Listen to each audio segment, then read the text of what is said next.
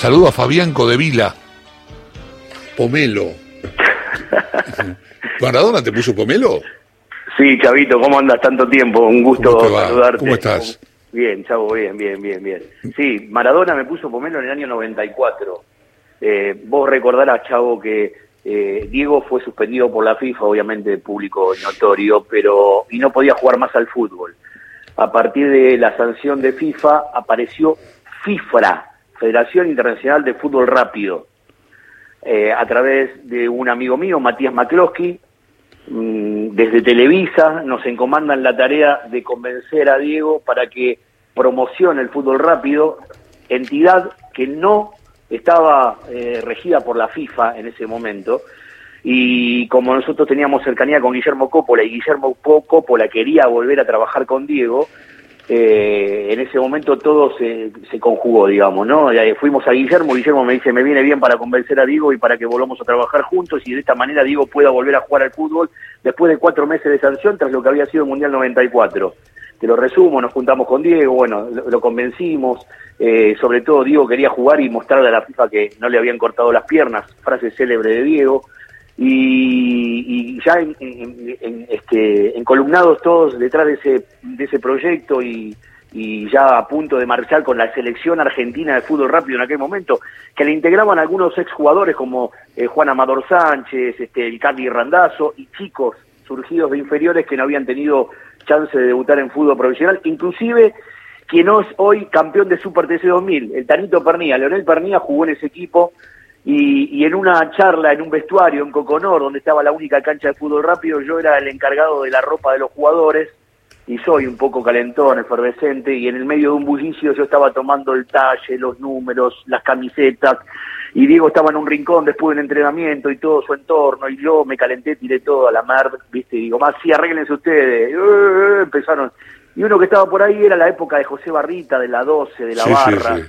Hace Y- mucho, sí. eh, claro, te estoy hablando año Sí, 93, Bar- Barrita murió. 94. Barrita Por fue eso. preso en el 94 y se murió, dentro- se murió en la cárcel, nunca salió. Por eso, ¿viste? Y estaba Manzanita. Entonces por ahí alguien Manzanita. y entonces uno gritó ahí, ¿quién sos Manzanita? Y otro dijo, no, este, y salta Diego que estaba ya relojeando, ¿viste? Que Diego escucha Sí, todo, ve claro. todo, nunca se pierde detalle. Mira así de reojo y me dice, por lo agrio es un pomelo.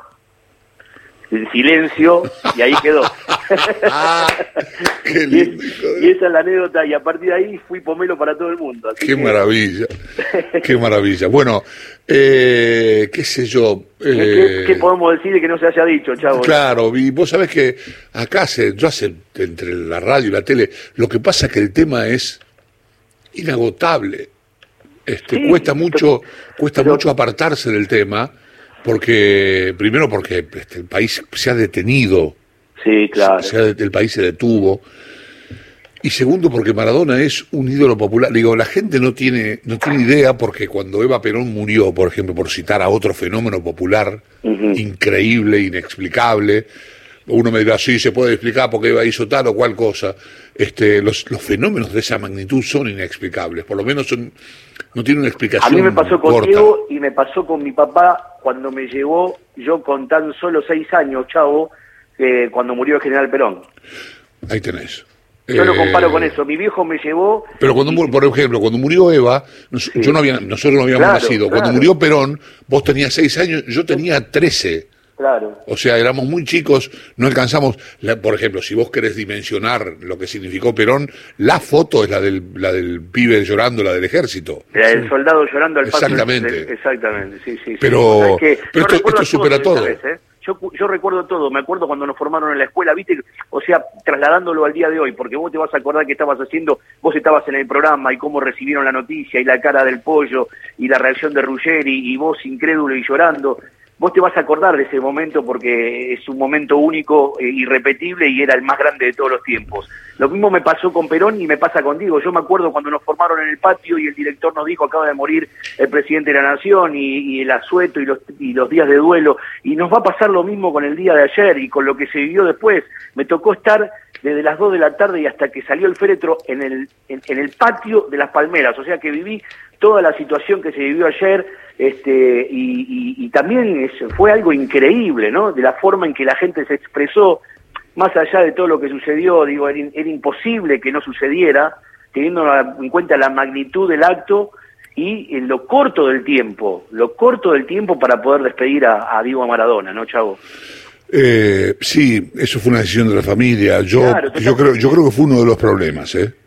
Esto lo digo con todo el amor que le tengo a Claudia, a Yanina y a Dalma. Comparto, chavo, comparto, porque yo estuve en el momento en que Alberto Fernández le pidió expresamente de extenderlo y yo vi el gesto de Claudia con las manos diciendo de ninguna manera, viste, con las dos manos al mismo tiempo fue tajante. Eh, por eso digo que fue una decisión familiar que no que no compartí tampoco y estoy plenamente convencido que fue así. Lo que pasa es que nosotros, digamos, yo también estoy en desacuerdo pero yo estoy en desacuerdo desde mi casa, desde un estudio de televisión. Yo no sé qué pasa por la cabeza de Claudia.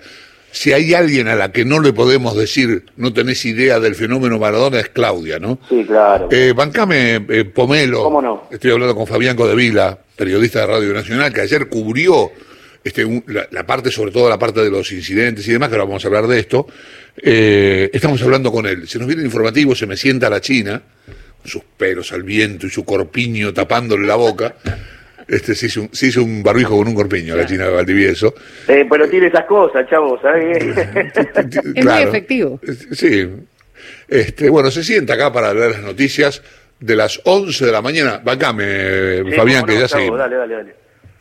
Estamos hablando con Fabián Codevila, Pomelo. Pomelo, querido, bueno, eh, estabas, estábamos ahí medio mezclando cosas del, de nuestro recuerdo con Diego y cosas que pasaron ayer. Eh, ¿a, qué hora, tomaste vos la posta de Hernán Mundo en la Plaza de Mayo? A las 13.30 llegué a la explanada de Casa de Gobierno y ponele 13.50 el jefe de prensa de la Casa de Gobierno me hizo pasar y yo ya me quedé eh, en la Plaza de las Palmeras, ahí donde pude eh, entrevistar para la radio a, Sergio Massa, eh, a Horacio Pietragala, bueno, distintas personalidades que temprano se iban acercando y en el momento que se podía tuve la chance de charlar con Marcelo Gallardo, que no quiso hablar, obviamente, muy conmocionado, al igual que José Peckerman, el que más me partió el alma, si me permitís el término, fue Gallego Méndez, ¿no? que horas más tarde tomó la decisión de renunciar a su cargo de... Sí, sí, acaba de irse, acaba de ir a saludar a los jugadores y se fue llegó con todo el plantel de gimnasia y estaba yo en ese momento y desencajado de gallego, eh, lo saludé porque tenía una relación de, tiempo y, se, la verdad que este, fue increíble la imagen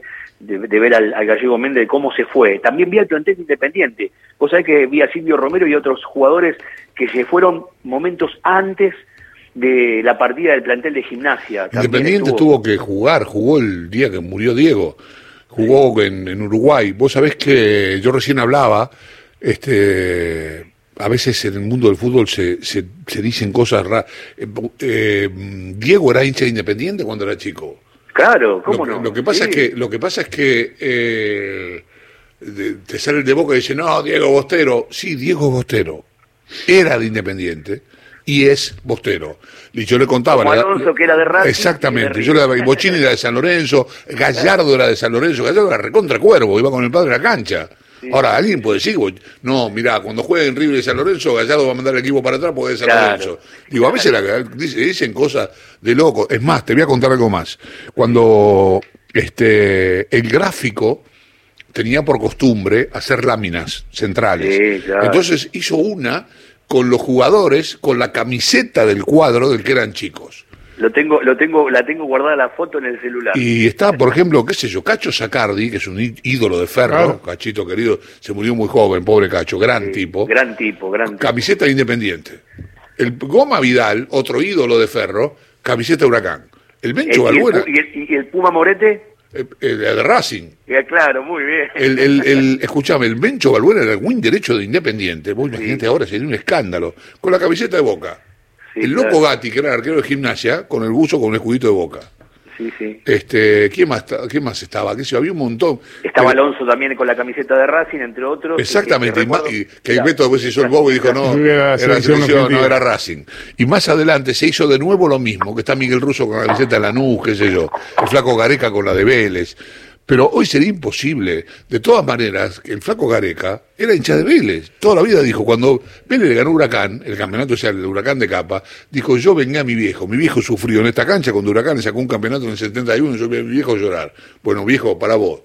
Digo, hay cosas que sí son sentimentales, pero en realidad nadie puede decir Alonso de Racing. ¿A quién se le va a ocurrir? No, claro. En fin, bueno, contame lo de ayer, por favor, discúlpame. Mientras, hablaba, Chavo, revisaba la foto esta que vos decís que la tengo acá a mano, ¿no? Eh, y, a quien no logro divisar, que está con la camiseta de Rosario Central, es uno grandote, pero no puedo sacar quién se... Pero está Merlo con la camiseta de San Lorenzo también. Eh, sí, señor Mostaza. Y, el de la camiseta de Central es, me lo estoy diciendo de memoria, eh, para mí, Juan Carlos Piris. Puede ser. Ex jugador de Platense y Temperley y San Lorenzo. En la foto está Roque Abayay con la camiseta de River. Exactamente. Bueno, eso sería impensado. Abayay jugaba en Huracán, era el goleador de Huracán. Exactamente, exactamente. Y después pasó por Chacarita y por Racing y por tantos otros equipos, ¿no?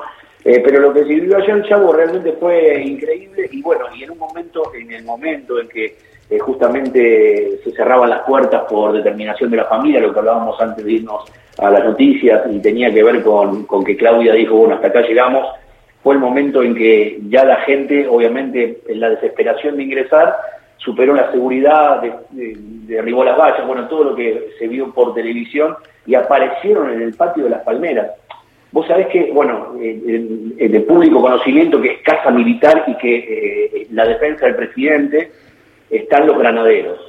Vos sabés que, eh, Chavo, en el momento en que se produce esto lo viví yo y lo vi y lo, y lo, y lo, lo tuve a, dos metros. En el momento en que se produce eh, esta invasión de la Plaza de las Palmeras o del patio de las Palmeras, eh, aparecen los granaderos, los vestidos de, de fajina, inmediatamente corriendo hacia ese lugar y uno de los granaderos de alto rango, con boina, pegó un grito, dijo, ¡alto! Porque si no esto hubiese terminado de otra manera, pero actuaban en defensa de la casa militar, de la casa de gobierno. O sea, era algo, es su función la de los granaderos. Pero alguien tuvo un minuto de lucidez para pegar un grito y determinar que pararan ahí y hacerlos retroceder y se quedaron expectantes viendo qué pasaba. Eh, y una sabia decisión, por cierto, porque si no, no sé cómo hubiese terminado la situación y habían actuado para lo que están preparados, para defender la casa militar, justamente. Así que este, enhorabuena ese mm, granadero de alto rango que pegó el grito justo para frenarnos y parar lo que hubiese sido algo interminable, ¿no? Ay, ay, ay, bueno, viste las acusaciones cruzadas de, represión. Ayer escuché gente incluso de, de, de Cambiemos hablar de represión. Digo, lo cual este, esto fue lo que pasó. También escuché gente decir que, por ejemplo, la hinchada de gimnasia, al ver que el horario se acababa, se terminaba el límite de ingreso, también quiso avanzar algunos casilleros bastante rápido. Eso me lo dijo mi hijo, chavo. Yo, yo no lo pude ver porque eso era la, eh, parte de afuera. Cuando llegué a la noche lo que pasa es que la represión fue atrás, fue en Avenida de Mayo y... Exactamente. Y ahí mi hijo, mi hijo cuando llegué a la noche a casa me dijo, vos sabés que era la hinchada de gimnasia este, que empezó los desmanes, pero obviamente yo no lo puedo, simplemente lo que mi hijo pudo ver por televisión, y es justamente lo que vos me acabas de decir también, o sea que por ahí tan errado no estaba, ¿no? No, para nada. Bueno, pómelo gracias, amigo. Quiero ah, hacer público, quiero hacer público algo, no, que tiene que ver con vos, chavo, este, y que te va a emocionar, porque hace un tiempo en un cumpleaños de 15 tuve la chance de conocer a uno de tus hijos. Ah, un ser excepcional, porque era compañero de colegio de una sobrina mía. ¿Cuál de los dos? Eh, ¿Chano? Eh, vos lo fuiste a buscar después este, ahí en la zona de Mataderos, eh, General Paz. Uh, mirá, sí. Sí, Chano ese, sí, más chico. El más chico, el más, que, hoy, que hoy debe tener 19 años. Tiene, sí, el 99, ni me acuerdo Gallardo. 20 años. 99, son 20 años. 6, 6, de noviembre, sí. Exactamente, ese, un ser excepcional. Lo traté en la fiesta, una dulzura, un amor, un tipazo. Pero te juro, mirá, me quedé charlando, se sentó conmigo, estuvimos un rato hablando de fútbol. Un pibe sensacional que me quedó esa imagen sinceramente y lo quería hacer público porque bueno porque sos el padre y para que te babes un poco bueno muchísimas gracias muchas gracias la verdad que me, me hace muy bien y ya no es este un fenómeno un fenómeno, un fenómeno, un fenómeno de pibe. Es todo eso, de todo eso que dijiste. Muchas, muchas gracias. Chao, Fabián. Chao, chao.